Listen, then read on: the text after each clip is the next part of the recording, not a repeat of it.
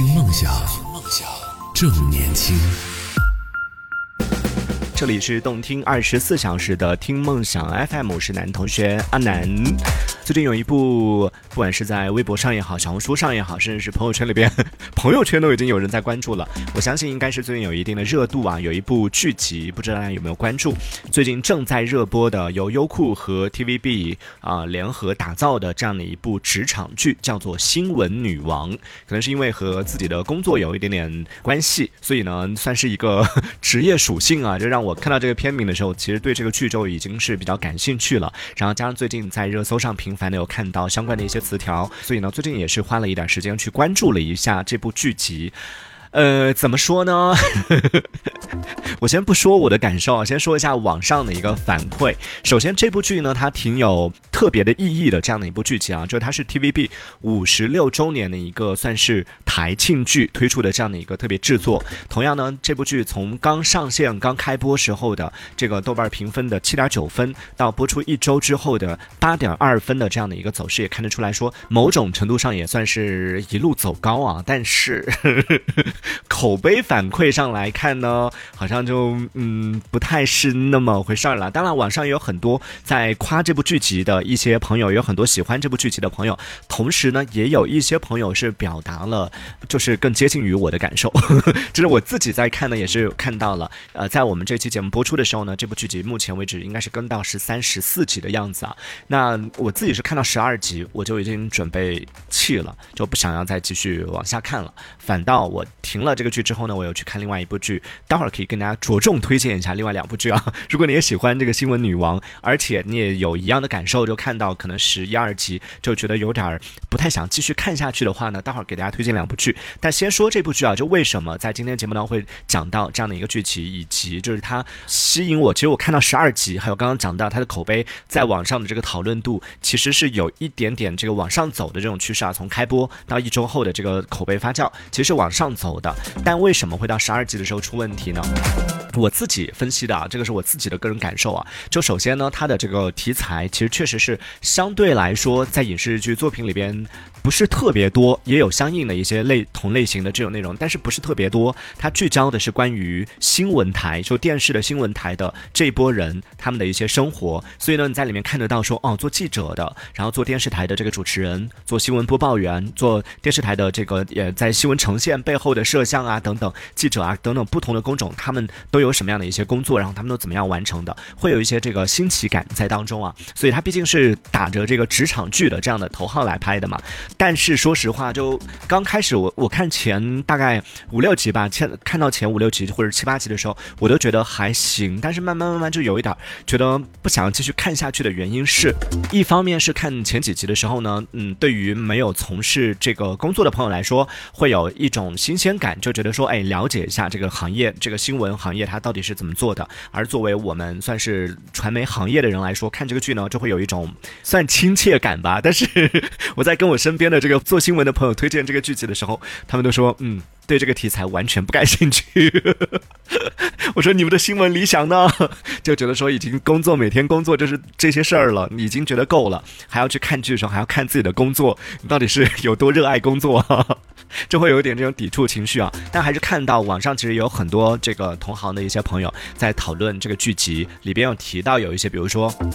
嗯，确实，在前几集的时候呢，它有一些新闻事件以及他们的一些处理方式，确实会让大家看到啊，我们这个行业当中的一些人的状态，然后包包括各种各样的好的、不好的，都会在里边有所呈现。这些你不可否认的，确实在这个行业里边，它确实是存在啊，包括有些问题呀，或者是有一些就是让你觉得特别热血的这样的一些部分，其实在这个行业里边都是有这样的人存在，有这样的现象存在的。所以从这一点上来说呢，它确实是嗯真实。的反映了新闻行业的一些情况，当然它里边有很多就是夸大的，甚至是通过，因为毕竟它是一部戏剧嘛，影视剧作品也有很多夸大的，比如说什么自己亲自去找那个黑帮的去谈判，然后怎么办？当然后来有做了一些解释，就合理化了。但确实就从事这个新闻这个职业，做传媒这个职业呢，确实是有这样的一些风险和啊这样的一些情况存在在当中的。所以从真实度上来说呢，它一定程度上是进行了比较。高的一个还原度吧。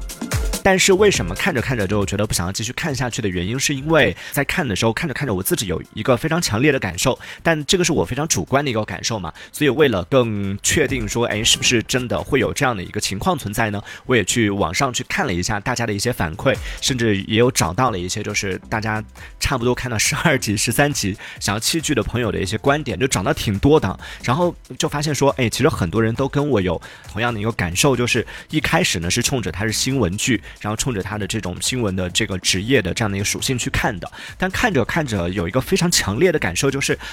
不愧是 TVB 的剧，就是把一个职场剧，把一个新闻传媒的这样的一个题材的剧拍成了宫斗剧，就从头到尾。一开始呢，确实是因为它的这个在职场里面嘛，职场里面其实它确实和这个像宫斗剧里边的这一些勾心斗角啊、尔虞我诈这种，在职场里边是非常呃常见的。而且你必须要承认的是，在传媒行业当中，这件事情其实。我不太了解其他行业是怎么样啊？就我所知道的传媒行业当中，就这种现象其实还挺常见的，就是各种勾心斗角啊，或者是各种各样的一些明争暗斗啊什么的，这种其实挺常见的。所以呢，嗯，我为什么说它一定程度上也是真实的还原了，也是这个原因啊。然后其次呢，就是。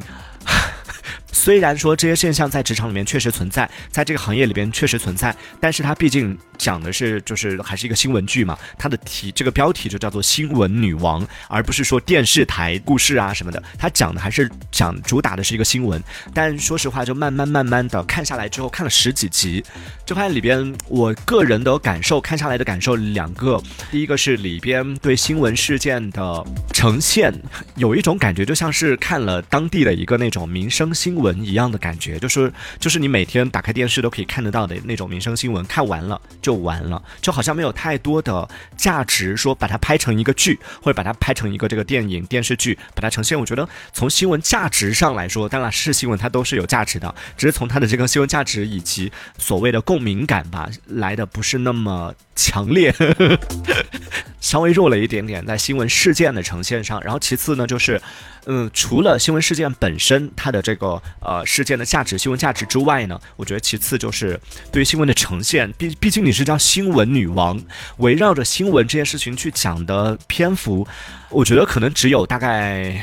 五分之一吧，然后其他的大部分篇幅讲的都是他们的勾心斗角，然后讲的都他们的各种争斗啊什么的。这是第二个，就是我觉得我个人差不多到十二集左右就想要弃掉的一个原因。然后第三个原因是因为，就是我将来要推荐到的另外两部剧集，是因为。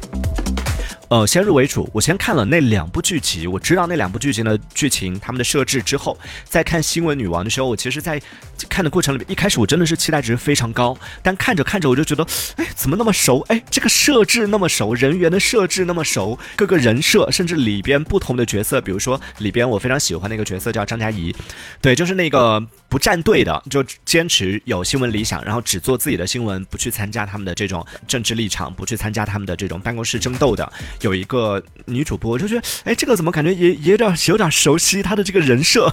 然后女主的那个助理扮演的那个角色，我也觉得，哎，怎么也是有点熟。就看到第十二集的时候，终于就牵出了一个事件，就是他们的一个算是职场性骚扰的一个事件啊。我觉得基本上已经可以确定了，他，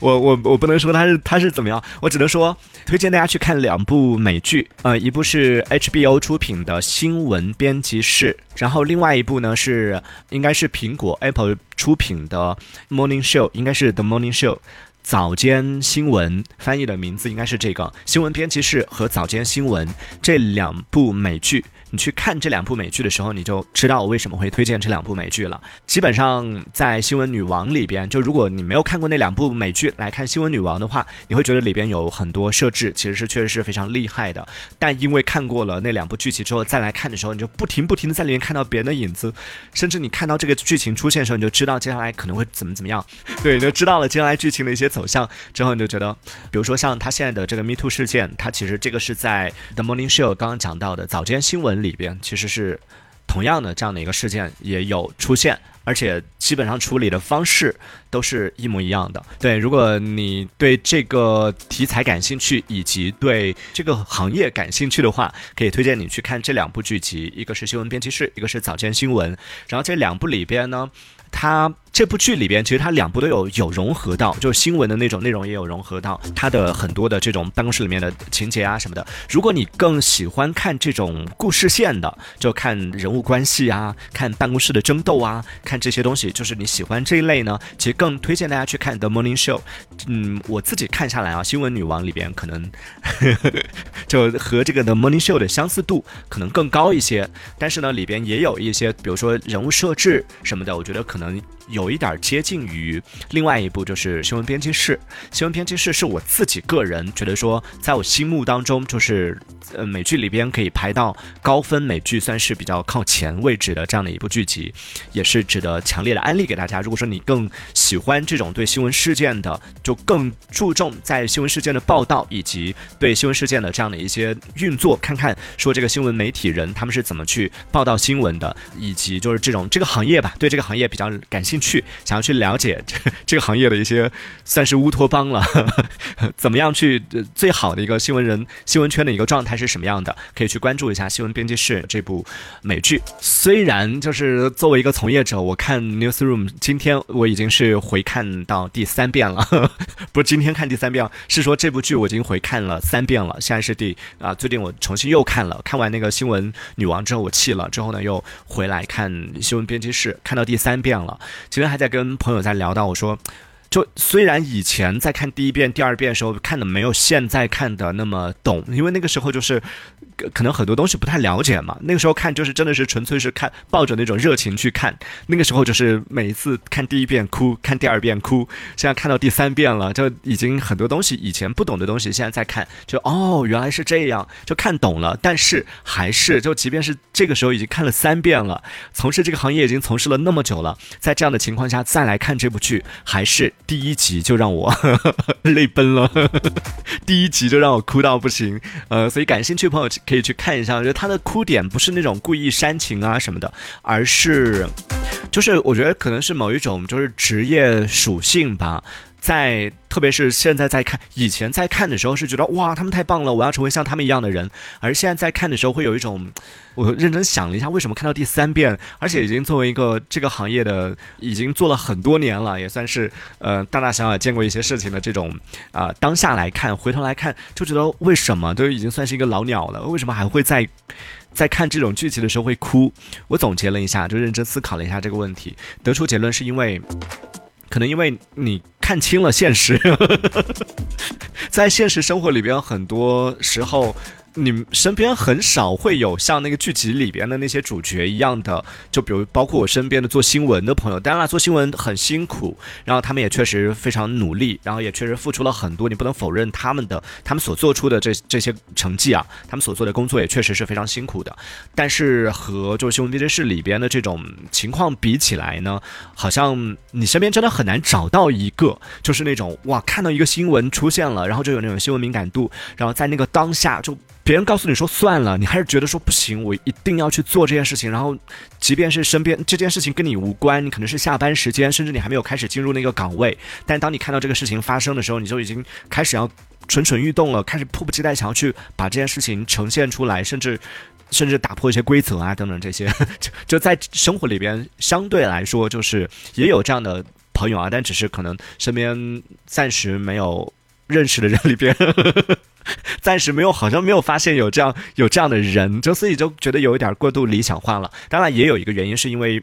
确实环境的原因啊，就是他的那个电电视剧里面呈现出来的环境和我们现实里边的这个环境，它确实还是不太一样的。无论是啊舆论环境，或者是它的整个这种呃工作氛围，然后包括到硬件等等这些东西，它都是不一样的。所以从这点来说，你也没办法说要求你身边的这个从业者都像那个剧集里面演的那样。而且它确实是电视剧嘛，对吧？它就拍的非常的理想化，但。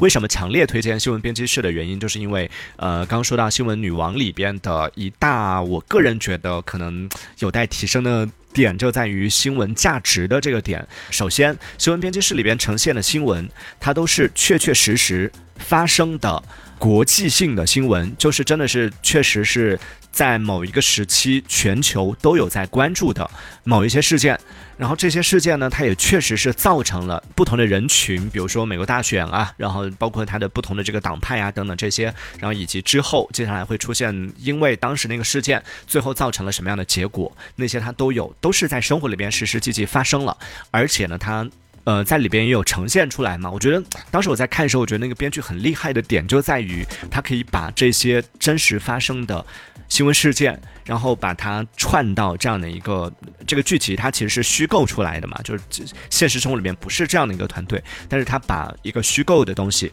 放到了现实生活当中，让你看起来就显得这一切都感觉好像更真实了，然后看起来也它的所谓的新闻价值也更高了，不是一个杜撰出来的、编出来的，然后是一个这种就是鸡毛蒜皮的一个小事，它是真实发生的，影影响了很多人的这样的一些事件，看完之后就会让你觉得特别特别，每一集结束的时候，他会告诉你。这个事件的后续是什么？看到时候你会有一种，好像是看了一个电影，然后看完之后你又觉得回到现实，哦，他对我的现实是有影响的，就像是又反倒反过来又像是看了一个纪录片一样的那种感觉，但是呢又不会让你觉得特别的枯燥，就整个它的节奏是非常快的，然后它里边呢作为新闻人的各种各样的一些严谨啊，然后各种各样的一些这种你都能够更真实的看得到，而且呃拍摄的也更 怎么讲啊，就。对于这种职场上这样所谓的职场剧嘛，他对职场的这部分的刻画来的会更多一些，所以我是个人呢是比较强烈的推荐这一部美剧，啊，感兴趣朋友可以去看一下，叫做《新闻编辑室》。哎呀，因为不小心讲了那么多，分享一下就最近有关注的这个新闻女王的一些呃内容。当然，如果你只是想要打发一下时间，对这个新闻这个行业比较感兴趣的话，也可以去看《新闻女王》的前十集，十集之后的内容。目前为止看来啊，就到这个迷途事件发生之后，我就觉得他已经不再是在讲这个关于新闻事件了，更多已经开始到讲到是他们团队的一些内斗啊什么的东西，好像就跟新闻的关系相对来说有点走偏了。只是到目前为止啊，不知道后来会不会慢慢慢慢又重新又回到这个新闻的这样的一个主题上来啊，所以我们也拭目以待吧，再期待一下。听梦想，梦想正年轻，这里这里是。听梦想 FM。